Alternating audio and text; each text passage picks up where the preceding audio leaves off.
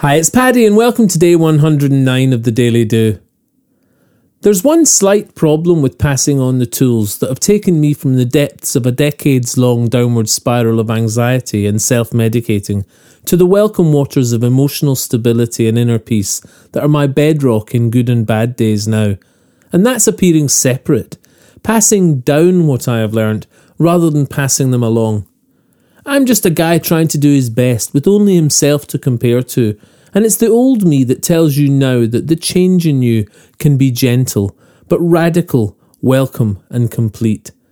And it's from the level field of friendship that I hand these tools to you, a daily practice of finding stillness that will transform the old to new.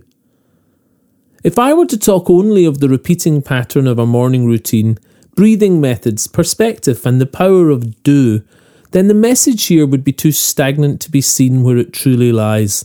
At the heart of your lives, rich and varied in loves and losses, highs, lows, and the in between.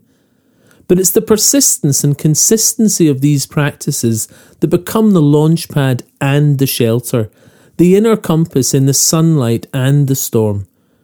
And it's in the darker days or when all is really great that we feel we need this least.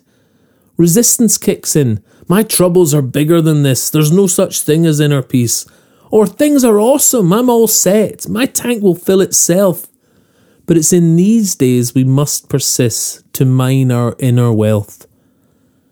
I know it's harder when you're feeling down or when you've won life's lottery, but simply do your morning routine. Find the centre of your gravity. Our thoughts and lives will pull us left and right and up and down, but there's an ocean there inside you, and it's still and calm when found. It's from the level field of friendship that I hand these tools to you, a daily practice of finding stillness that will transform the old to new.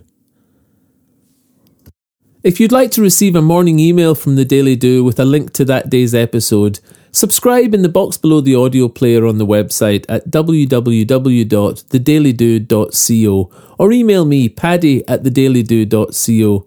Say hi on Instagram, Facebook, and Twitter, or watch any and all of the episodes on the YouTube channel The Daily Do.